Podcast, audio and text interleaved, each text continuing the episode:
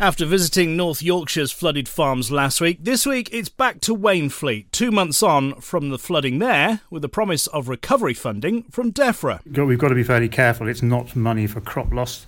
It's money to help recovery. Simon Fisher will tell us more in a moment. Plus, a bit further south, we'll find out how the summer weather's hitting cauliflowers this season. And after Nick Morris decided to make a return appearance on last week's programme, Rebecca Pearce has decided to get in on the act and is back this week. Good morning, Sean. It's nice to be back. Oh, and make sure you're listening right at the end after the forecast for the week ahead as well. Joe Stanley will try to nail some of the myths about climate change and farming. The vast majority of our livestock are raised, as you see here, on permanent pasture land. Um, 70% of the UK's agricultural land is unfit for other forms of agriculture. The Week in Agriculture. This is the Farming Programme with Sean Dunderdale. Good morning. Last week on the programme, we heard from North Yorkshire with Andrew Ward visiting the latest farms to be hit by flash flooding, seeing the real devastation caused there. Well, virtually as we were playing that interview out last weekend, inboxes were pinging with emails from DEFRA pledging funding for those farms badly affected, not just in North Yorkshire, but by the earlier flooding in Wainfleet in Lincolnshire as well. It's two months now since two and a half months' worth of rain fell in a matter of hours, bursting the banks of the River Steeping, leading to hundreds of people being evacuated from their homes and the loss of thousands of acres of crops. So I thought it a good opportunity to find out the latest from Wainfleet with Simon Fisher at the NFU. Simon, first of all, the news of that money from DEFRA, that, that must be welcome. Yeah, it's very welcome news. Um, we're now, what, eight weeks beyond the event, um, and we'd started drawing a few blanks in terms of um, getting some help for recovery of the farms down at uh, Wainfleet. We'd, we'd heard fairly categorically from the Agriculture Minister Goodwill a week later at Lincolnshire Show that there wasn't compensation available for crop loss. Uh, we've been pushing for a farm recovery fund, sort of a la Somerset and Cumbria a few years ago. Um, but that was actually starting to draw a few blanks. So this is, uh, I was a little bit surprised when I opened my email to see um, £2 million have been made available for both Wainfleet and the North Yorkshire, Reeth, Arkengarthdale area.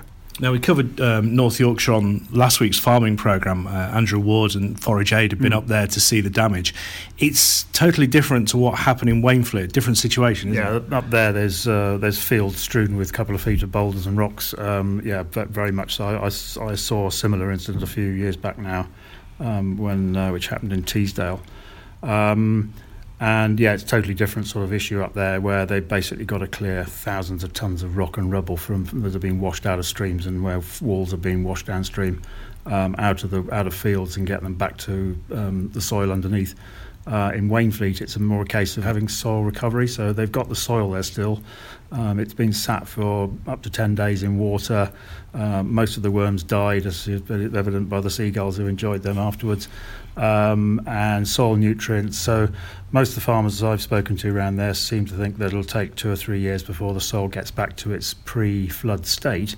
Uh, and of course, that in the meantime has an implication for those farms in terms of productivity. So it's quite important that we try and accelerate that if we can. Um, so, for example, getting worm populations back up to speed. There'll be lots of eggs in the soil, but no big worms.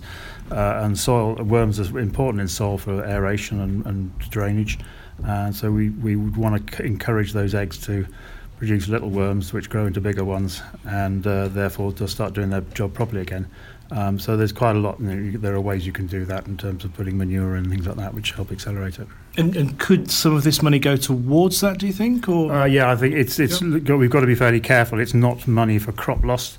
It's money to help recovery. Um, extra cultivations that you need to, to stop things like capping on the silts and those sort of things are, are quite important. We don't know which area it'll apply to at the moment. Uh, obviously, the flooding in Lincolnshire was quite widespread. Um, we think it'll probably be sort of honed down to the Wainfleet area, and there are, of course, distinctions that uh, will be made by DEFRA in terms of uh, those areas flooded by the breach uh, and those areas on the outmarsh, for example, that were just inundated with too much water and drains couldn't get it away. Well, of course, we can't, you know, if some listeners think, oh, well, that's all right then, the farmers, they've got their money now, nothing no, to worry no, about. No, Those, it doesn't even touch the size, does it, from the crops not, that were lost? Not, not in terms of, uh, you know, hundreds of thousands of pounds of crop loss. Um, this is going to provide a few thousand pounds just to help people with the extra costs of recovering your land. It's not going to actually substitute income loss. Obviously, we're, we're into harvest now. Has any of those crops been able to be recovered? Um, yeah, the, the, there was a couple of oilseed crops in the area which were flooded, which were underwater. But um, luckily, with oilseed, because it sets quite early, its seeds its seeds um, form quite early. Uh, it was just a question of it ripening off. Well, the, the seed pods actually stood above the water, so they weren't damaged that way. Um, my guess is, and certainly the feedback I've had one or two f- harvested oilseed, is that um, the uh, yields are down, um, which is not unexpected. When you drive around down there and you sort of looked at wheat crops, for example, some of that will be harvested now. Um, that uh, you could see where bits of it had died off and bits of it hadn't, uh, depending how much water it was standing in. Um, so that there were other crops, though spring crops particularly, that were lost. Maize just disappeared altogether. And vining peas and things like that, which were down there, were, were, were very badly affected, as were potatoes as well. So those crops have gone totally. Um, it'll be a bit of a mixed picture.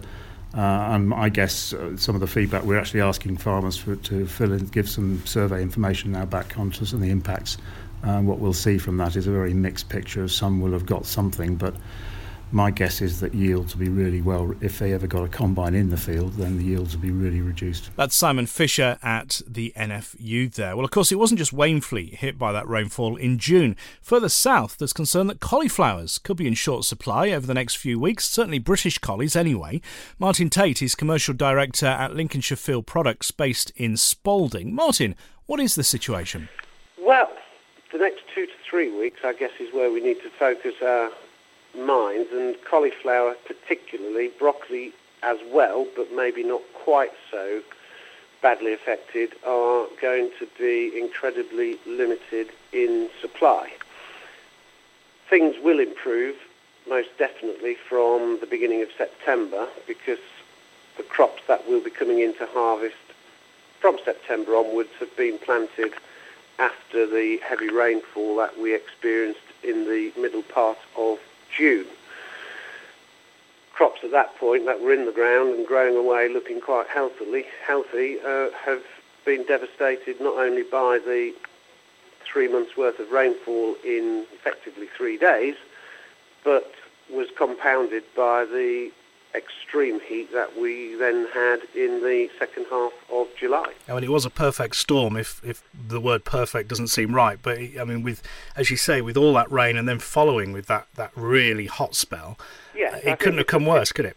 If the crops had just experienced one of those two extremes, they would have been in a far better position than we actually are. It, it was it was the perfect storm. You, you summed it up very well there. What kind of losses are you are you looking at? Do you think? Because obviously you can't recover any of this either, can you? No, I think the, the crops which have been damaged and affected are lost. Um, I think if you take Lincolnshire as a whole, and you know, obviously there's, there's a significant acreage not just grown by ourselves but by some of our competitors and peers, you know, I think it's it's not an exaggeration to say that 80% of the crop has been lost. It is only for a two to three week period. I think cauliflower we're seeing certainly big shortages this week, next week, and the week after. But as I've said already, from the beginning of September onwards, we should be back up to full supply, and that's simply because the the crops which were planted post the rain are growing away under relatively normal conditions now. So we'll be we'll be back on stream. Of course, uh, some um, supermarkets, some traders are uh, bringing cauliflowers in from other parts of the world. Although there have been weather extremes right across the globe, really, haven't there? Yeah, I, think you know there's there's, there's a little bit of uh, false reporting going on. I mean, Europe Europe would be our natural place to turn to if we had supply issues in the UK. Um, over the last four to five years, we've actually developed quite a nice business in exporting out to mainland Europe during our traditional sort of season from June through until Christmas time. So the acreage being produced on the mainland Europe is reduced, and they've certainly suffered from more extreme temperatures than we have. They haven't had the rainfall. So, you know, if I tried to buy from some of our colleagues out in Europe, you know, the answer is pretty much no. There's the odd pallet or two getting through, but it's, you know, it's very expensive and it's average to poor in quality. So our normal our normal go-to places are not there anymore. Hopefully, we can. Uh, I'll come and see you when things are better, and we can do a, a nice positive piece. That'd be nice as well. Let's look forward to Sprouts at Christmas. yeah, absolutely. Yes, that'll be, that'll be here before we know it, won't it? It will be. All right, that's brilliant. Thank you, Martin. Have a good day. And you. Appreciate your Bye-bye. time. Cheers. Bye. Bye. Bye. And Martin Tate there from Lincolnshire Field Products. Right, before we get carried away with talk of Christmas, oh, that reminds me, I need to start writing this year's panto, don't I? Anyway, enough of that. On to the latest grain markets. Kit Dickinson has the news from Open Field this week. Good morning, Sean. The news from the wheat market this week is another decline on the UK market due to strengthened sterling and good wheat yields across the country. As I said two weeks ago, it is worth keeping an eye on sterling. If it strengthens back to values as of early May, we will see a significant drop, not just in wheat, but in all commodities across the board. There has been a lot of Group 1 milling wheat cut in the last few days to preserve the Hagberg, and most of it so far has been coming in with good proteins, Hagbergs, and bushel weights. The USDA report came out this week with a few surprises that will keep the market volatile and on its toes. The take home message from the report was the data released from the Farm Service Agency around Prevent Planted Area. This is to show how the same data from 2018 harvest will reflect in the 2019 harvest. The long and the short of this is the US farmers have reported at least an 11.2 million acres less corn than was planted last year, and 4.3 less soybeans, 2.2 million less acres of wheat. The global oilseed rape market continues to be pushed around by politics. The story seems never ending, but coupled with the ASF impact, currency fluctuations, statistical data, it certainly leaves the market nervous. The latest USDA data would imply that US farmers may have planted one of the smallest soybean acres for many years. This headline was certainly not a discussion point earlier in the year, with many expecting crop reductions due to further bad weather for corn. As shown by recently published prevent plant numbers, again, either way, the soybean will continue to drop from China, as they do not have any competitive markets currently. The price for soya and its products remain competitive with other cereals, and this may prove in- an interesting dynamic by the end of the season. Closer to home, oilseed rape consumers around the EU are checking their supply and demand calculations and wondering at what price they can buy more seed. The situation will remain volatile, but at current oilseed rape values, they are pushing back towards the widest spread against soya for a number of months. Winter barley is now completed for Lincolnshire, and we have had good yields across the board. There is now an export opportunity for as much barley as possible before the 31st of October, because after that date, it is anyone's guess as to what we will be able to export and when. Spring barley is now underway with mixed results, but there is still a lot of malting barley to cut, and if this persistent rain continues, who knows what the quality and yield will be like. Moving on to prices this week, feed wheat has taken a drop to 127 to 129 off the combine for August. November 130 to 132, February 133 to 135, and May 136 to 138. Milling premiums are currently 20 to 22 pounds for the Lincolnshire area. But please keep an eye on this as yields are good and so is quality. This premium could reduce if this continues. Oilseed rape 323 to 325 for August. November moving on to a £10 carry to 333 to 335. February 336 to 338 and limited carry going forward after that with 337 to 339 for May, falling just short of the all important 340. Barley for August 115 to 117 with again lots of export opportunity. November 119 to 121, February 122 to 124, and May 126 to 128, with rather poor malting premiums at present, 5 to 7 pounds. Thank you, Kit. Kit Dickinson from Open Field. So last week on the programme, Nick Morris returned. He made a, uh, a guest appearance and uh, never one to miss out on an opportunity. Um, uh, Rebecca Pierce was listening and said, Oh, well, if Nick can return, so can I. And she's here. Hello, Rebecca. Good morning, Sean. It's nice to be back. Now, you've got a new job. What are you, what are you up to? Uh, I'm working for Yara now. I've been with Yara for a few months, working as part of their retail team as an area manager in Yorkshire. So I haven't really gone very far. I'm still very much on North Links and Yorkshire soil. You don't get rid of me that easily.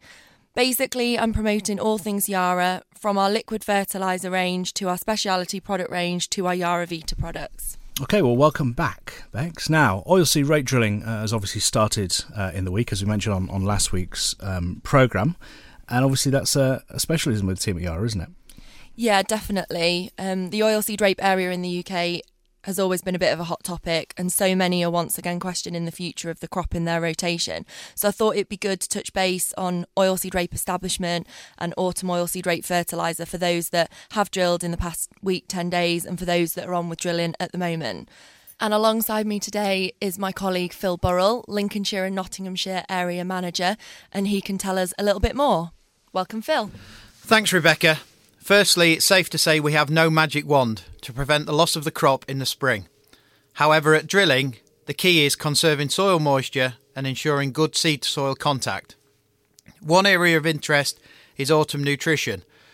Interestingly, 30 years ago, 75% of oilseed rape received autumn fertiliser. Last year, less than 50%, although the oilseed rape area has doubled during this time. Fertiliser at drilling can help improve establishment, increase the speed of growth, increase biomass going into winter, and hopefully increase yield. Recent work at our Lincoln trial site in 2014 showed an average of 92% establishment versus 66% when no fertiliser was applied at drilling. Ultimately, bigger biomass will equal reduced N requirement in the spring. An ideal rate would be 25 kilograms a hectare of N applied, this rate, however, can be reduced when applied in bands closer to the seed. Also, worth not forgetting both phosphate, which will help in root development, and potassium, which will help with crops' winter hardiness. There are various options out there. The key, however, is to apply immediately at or after drilling. Do not wait. Far too often we see crops not receiving any fertiliser until September. By then, day length is reducing, as is soil temperatures. So the key, whatever products you're using, and there's plenty out there, is to get on ASAP and protect that crop. If applying straight N, there is also the benefit of using foliar phosphate applications to increase rooting. Again, these can be applied once you have a crop through a standard crop sprayer. The key message from us is actually to increase our establishment is to get some fertiliser on as soon as possible. However, please remain within NMAX limits. Thanks, Phil. And just something else that is worth mentioning is the Rural Development Programme for England's Countryside Productivity Small Grant Scheme, which has once again been launched in the UK. With an interest in precision nitrogen management, the Yara N sensor is actually covered in the scheme, and around a 40% grant is being offered toward the purchase price of our latest N sensor model. There's some real key benefits of the N sensor, from increased nitrogen use efficiency to real time information being available to you to an increase in yields. The closing date for applications is coming up, with everything needing to be submitted by the 3rd of September. So if you are interested, please be aware of the deadline and feel free to get in contact with myself or Phil or your local Yara area manager for more information. Fantastic. All right. Thank you, Rebecca. Thank you, Phil. Thank you. Right, last month on the programme, we heard from Phil Stocker at the National Sheep Association, and indeed also last month we discussed Lincoln Longwools with the Rare Breed Survival Trust. So I thought this week we'd discuss the current wool trade in a little more detail. Grant Clark is from British Wool. Wool is the most nat- the best natural product, and it goes into a variety of products: carpets, bedding, beds and um, yeah, it's a fantastic product. It's got massive selling features, and it's uh, one of the main things. It's really good for the environment. So it doesn't uh, it biodegrades naturally, so it's not um, microplastics, etc. It doesn't uh, contribute towards the environmental issues we're having. We keep, yeah, we keep talking about the environment, and, and this is, as you say, one of the most environmentally friendly products there is. It is if not the most environmentally friendly product there is. And again, it's just getting that across to the consumer so they understand that it is really a fantastic option. Well, particularly British wool. And of course, sheep shearing, it's not cruel, is it? it, it the, the, sheep need shearing, really. Sheep shearing is a welfare issue uh, as much as anything else. So if you don't shear sheep, they get things called fly strike, which is a really horrible, very painful and discomforting thing for the sheep. But also, the sheep needs to fleece off in the middle of summer. It's it'd be like you wearing a, a big woolen jacket in the middle of summer. very, very uncomfortable. So it is very much a welfare issue. What about prices at the moment? Because you know, you, uh, I know on some farms, by the time they've uh, got round to shearing the sheep, it actually is costing them more than actually what they can sell the fleece for. It is. It, it depends on the kind of sheep. The, sorry, the kind of breed of sheep you've got. Um, some of the some people do make quite good profit on it if it's a finer wool. Um, prices at the moment they're pretty stable. Uh, we've had a good start to this season, and we are doing a lot of activity downstream uh, with partners in China. Uh, so we opened a Chinese office last October. So the idea behind that is to stimulate new demand for British wool and also to gain a premium for British wool, which longer term should help the producer and should help the prices of wool. And again, I guess it's if we're buying more wool, then that will help as well. Exactly. It'll increase demand. Demand always increase, increases the price as well. It's not flammable wool, is it either? Which is a, a good thing. I know you know there's been lots of talk about high-rise flats and that kind of mm-hmm. thing and insulation. If wool was used there more, that would also help with some of the issues that we've seen over the last few years. Potentially, yes. I mean, it's unflammable, it's naturally unflammable as well, so it doesn't need to be treated. Uh, but again, that's great in things such as carpets as well, so it's, it's very safe, a very, very safe option. So, lots of benefits to wool. Uh, what would you say to our listeners about you know encouraging to, to, to use British wool to, to find out more about British wool? Definitely. I mean, our website's full of information on British wool, britishwool.org.uk, um, and I would say look for the crook mark. So, next time you're looking for a carpet or a garment, look for that crook mark and that British British wool sign. And it's easy to find or go online and find what the crook mark is. Well, if, if, if it's not there, what might it be? It's not obviously not British wool, or it might be a synthetic, or it could be synthetic. Uh, a lot of clothing, for instance, is synthetic. Uh, a lot of carpets are synthetic as well. Uh, but there's also wools from around the world as well. Uh, but we should be buying British wool and supporting the British farmer. That's Grant Clark from British Wool. Wool's good, whatever the weather, cooling in the summer, warm and dry in the winter. Uh, what do we need this week? The Farming Programme Five day forecast. Well, things start unsettled, but by the middle of the week it should calm down. Today, some showers, breezy from the southwest, gusting at 30 miles an hour, daytime highs of 19 Celsius. Overnight, we'll have clear skies, still breezy from the southwest, lows of 12. Tomorrow and Tuesday, more in the way of sunshine, but you might still catch a shower. Highs again generally 19. The winds more from the west southwest, nearer 10 to 20 miles an hour. Then the latter end of the week, mostly dry, not much wind. Highs in their early 20s, lows in their mid teens. For now, that's the forecast. Our last word this week goes to Joe Stanley. He's posted a video on his Twitter account, at Joe W. Stanley, in response to the recent IPCC report on climate change, or rather some of the coverage on it, which talked about changing diets and cutting meat consumption. Well, here's Joe's take on it, out in a windy field surrounded by his Blackbrook Longhorns. Hi, my name's Joe Stanley, and I'm a livestock and arable farmer from Leicestershire, and this is Blackbrook Bonita behind me. And we would like to talk to you about um, livestock and greenhouse gas emissions, which is obviously an issue which is being very widely covered in the media in recent months, but also very poorly covered, as can be seen from the distorted coverage of the recent IPCC report into land use and climate change. Uh, now we have a, a, a, livestock sector to be proud of in this country. Our greenhouse gas emissions are two and a half times lower than the global average. Our methane emissions have dropped by 10% in the last 30 years. And the vast majority of our livestock are raised, as you see here, on permanent pasture land. Um, 70% of the UK's agricultural land is unfit for other forms of agriculture uh, and can only be used to grow grass, from which we produce high welfare, high quality animal protein. Now, if you're concerned about your impact, uh, the impact of your dietary choices on the environment, my, my main piece of advice would be to buy sustainably produced British produce. Obviously, it is unsustainable to purchase animal products produced from places such as the Amazonian basin that are a result of deforestation. But British, sustainably produced grass fed animals such as these are actually acting as a carbon sink and not as a contribution to climate change. Now, there's obviously more that we as farmers can do and must do and will continue to do. Uh, the NFU has recently committed to an ambition of uh, net zero um, for the entire industry by 2040, and that's something that most farmers are very excited uh, to, to get to grips with. But for the time being, British beef production is among the most sustainable in the world. Uh, and as you can see, these animals are maintaining our wonderful British landscape while they're at it. So, once again, please buy British produce and be confident that when you buy that, you are sourcing sustainably produced, high welfare beef, and lamb. Joe Stanley there. I told you it was windy as well. Thank you, Joe. And if you go to his Twitter account, at Joe W. Stanley, if you're on Twitter, uh, you'll be able to watch the video and see him surrounded by his Blackbrook Longhorns. Thanks for uh, letting us there, that, Joe. Right, if you'd like to contribute uh, to a future edition of the programme, do please get in touch. If you're on social media, it's at Farming Show search for us if you want on uh, Facebook for Farming Program and email us through the website as well. If you go there now, you'll see my ugly mug on the homepage. Click on it and uh, you'll be able to send me an email. And uh, who knows, it might be you appearing on next week's program. Until next week, as ever, take care.